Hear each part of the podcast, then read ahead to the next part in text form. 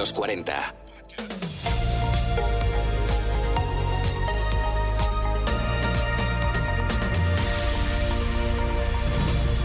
Hola Classic, soy un ser humano nacido en el siglo XX en el hemisferio sur del planeta Tierra.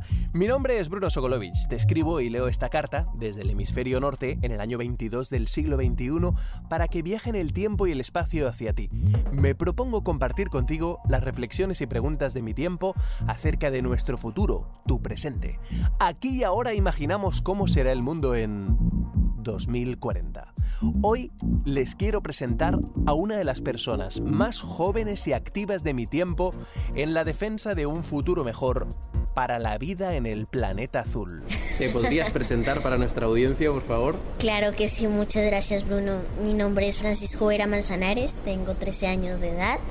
Soy de Colombia, de Cundinamarca, de Villeta y soy activista en defensa de la vida, asesor del Comité de los Derechos del Niño de las Naciones Unidas. Un gusto. En 2040, Francisco tendrá poco más de 30 años. Espero que para entonces su Colombia natal ya no sea tan peligrosa para activistas medioambientales. Latinoamérica es una región conflictiva en este tipo de temas. Colombia se ha convertido el año pasado, según Global Witness, como el país más peligroso para desarrollar un activismo. ¿A quién crees que cuesta más hacer cambiar su rumbo para dejar de destruir el ecosistema? Yo diría que en la sociedad hay distintos actores que tienen un rango de acción eh, como los ciudadanos primero, en primer lugar, la ciudadanía, que somos nosotros quienes podemos como individuo tomar acciones individuales, cotidianas, el reciclaje, alzar nuestra voz. Luego están, por ejemplo, los gobiernos y las instituciones estatales, mejor dicho. Y por otra parte, instituciones empresariales, ¿no? Empresas. Digamos que esos son tres actores, lo resumiría yo de manera, claro, muy vaga y muy rápida, que pueden y que, puede, que pueden actuar y transformar su entorno. Y son realmente los que para mí más difíciles es, es contarles o que tomen acción respecto a las problemáticas.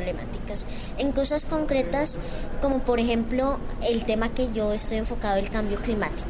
Claramente hay muchas empresas que quieren tener un compromiso verde, pero que no tienen mucha ambición. Ahí lo importante es también que estas instituciones sean ambiciosas en poder reducir, por ejemplo, la pobreza, en tratar de aportar desde su parte de responsabilidad social. Así que yo diría que las empresas son la principal institución más compleja en el sentido de que pues claramente también hay muchos intereses económicos y demás. Cuando ves que las empresas empiezan a hacer cambios para bien, un poco más verdes y sobre todo lo anuncian mucho, ¿qué sientes? ¿Que vamos por el buen camino o que están haciendo más mm, publicidad, greenwashing, que realmente cambiar sus prácticas. Claro, a mí me llena de alegría y de felicidad. Yo creo que a cada uno lo debe hacer, lo debe llenar de ese mismo sentimiento, ver que las empresas estén haciendo cosas, estén con sus campañas verdes, de sostenibilidad, ¿sí? El dilema ahí es que regularmente, claro, lo podemos mostrar, es greenwashing claramente o cortinas de humo simplemente. Eh, ahí todo está, todo el mundo está compuesto a partir de lo que uno muestra, a partir de lo que uno comunica. Y pues claramente hay una parte que las empresas no nos quieren mostrar porque es su parte negativa. Comunican especialmente lo verde, lo que llama la atención en términos ambientales y climáticos. Sin embargo, estas multinacionales, transnacionales, eh, plantean temas como, por poner un ejemplo puntual, el reciclaje el reciclaje es importante reciclar, cuentan que reciclan, pero más allá de eso, yendo a las cifras claramente, la producción que se recicla es muy poca realmente, es simplemente una manera de mostrar un compromiso que no es un compromiso real que no tiene bases y que no está bien estructurado.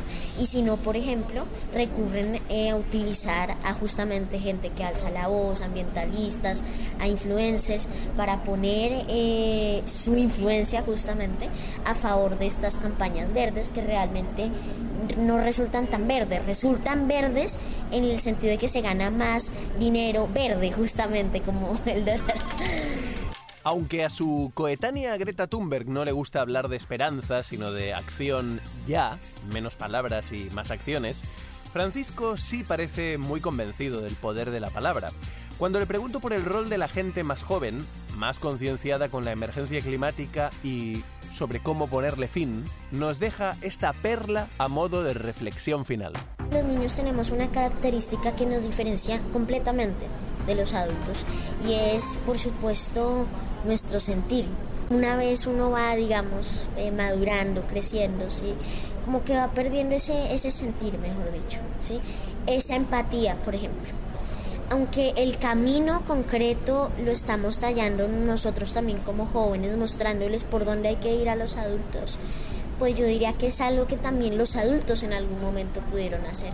O sea, cuando somos niños yo creo que dejamos los intereses de lado y ponemos más que todo en la parte sentimental. Y, esto parece muy cursi, más allá de eso, parece muy irrelevante, ¿no? Por ejemplo, la empatía en medio de una crisis, en medio de una guerra. Pero no, no lo es así. Nikola Tesla describía la guerra como un simple malentendido. Un simple malentendido que trasciende realmente. Un malentendido que genera luego conflictos, conflictos gigantes, por no sabernos entender hay dos, es para entenderse, es para hablar, es para utilizar algo que se llama diplomacia, para poder utilizar la palabra. Sin embargo, pues ahí estamos, existen guerras, existen conflictos, conflictos y yo creo que eso es, es lo que nos diferencia, que los niños tenemos más claro esa parte de que podemos hacernos entender simplemente con la palabra. Francisco Vera Manzanares. 13 años en el momento de grabar y enviar esta carta sonora al futuro. 2040. El mundo del mañana hoy. 2040. Con Bruno Sokolovic. Suscríbete a nuestro podcast y descubre más programas y contenido exclusivo accediendo a los 40 podcast en los40.com y la app de los 40.